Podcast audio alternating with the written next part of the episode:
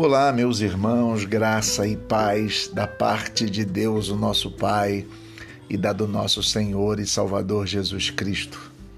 Gostaria de trazer a vocês uma breve reflexão neste dia e espero que esta reflexão chegue a outras pessoas com as quais você quiser compartilhar. Hoje eu trago para nós um texto bíblico, que é o texto de Provérbios, capítulo 16, versículo 32. Um texto que já refleti na nossa comunidade, um texto que já refleti outras vezes, várias vezes, citando, e gostaria de trazer de novo a todos nós para que fique no seu coração. Diz assim, Provérbios 16, versículo 32. Melhor é o longânimo do que o herói de guerra e o que domina seu espírito do que o que toma uma cidade. Eu gostaria de trazer a você uma breve reflexão sobre aquilo que temos como heróis, sobre os nossos heróis.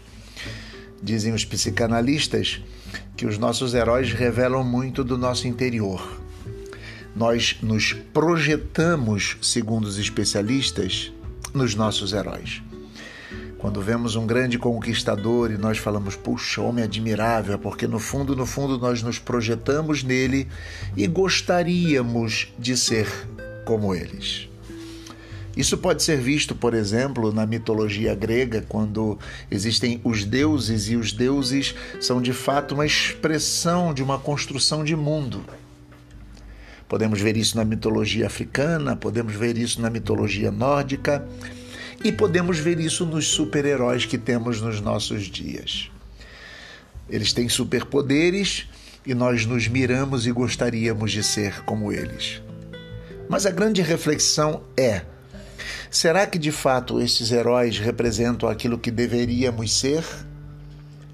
De acordo com Provérbios, é melhor o longânimo do que o herói de guerra.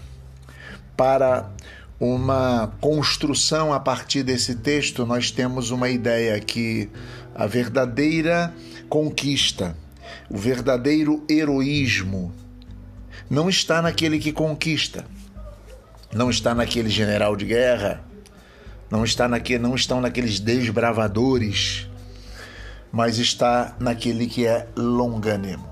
A segunda parte do texto vai dizer que o que domina seu espírito é melhor do que o que domina uma cidade. Muitas vezes nós podemos olhar uma pessoa que domina o seu espírito, ou seja, se controla, controla suas vísceras, seus desejos, controla suas pulsões. Muitas vezes nós podemos olhar esse homem talvez como um fracassado, como alguém que perdeu, como alguém que deixou-se dominar por outros. Mas o texto está dizendo a nós que ele é mais poderoso, que ele é mais importante, que ele é mais exemplo, que ele é melhor do que aquele que conquistou uma cidade, do que aquele que é um herói de guerra. Ah, isso coloca em xeque o nosso modelo de vida. Pois vamos de fato ao cerne da questão. O nosso verdadeiro, único, maior e totalmente herói, e na verdade o nosso Cristo Salvador, o Senhor que deu a sua vida por nós. Quando nós olhamos o seu exemplo, ele é um longânimo cordeiro mudo que se entrega. Quando todos pensavam que ele seria um herói de guerra que traria, de, esperavam um Cristo que fosse herói de guerra e que trouxesse a libertação dos romanos, ele se entrega para ser morto pelos romanos e pelos religiosos da época. Ele tem um longo ânimo, um longânimo, uma paciência. Alguém que se entrega por amor o verdadeiro exemplo não está naquele que conquista, mas naquele que se entrega por amor. O verdadeiro exemplo nosso não está num homem de negócio que conseguiu conquistar muitas coisas, ganhar muito dinheiro. Nosso exemplo está naquele que se entrega por amor.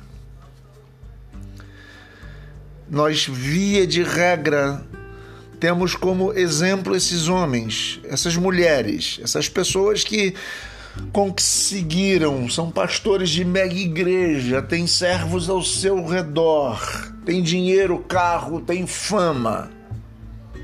A Bíblia está dizendo que esse não é o verdadeiro exemplo. O verdadeiro exemplo é daquele que a si mesmo se controla.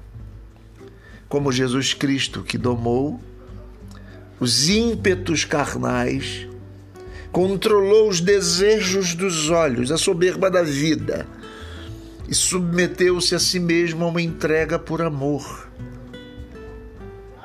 Esses são os verdadeiros exemplos. Este é o maior exemplo. Que nós possamos mudar a nossa ótica da vida.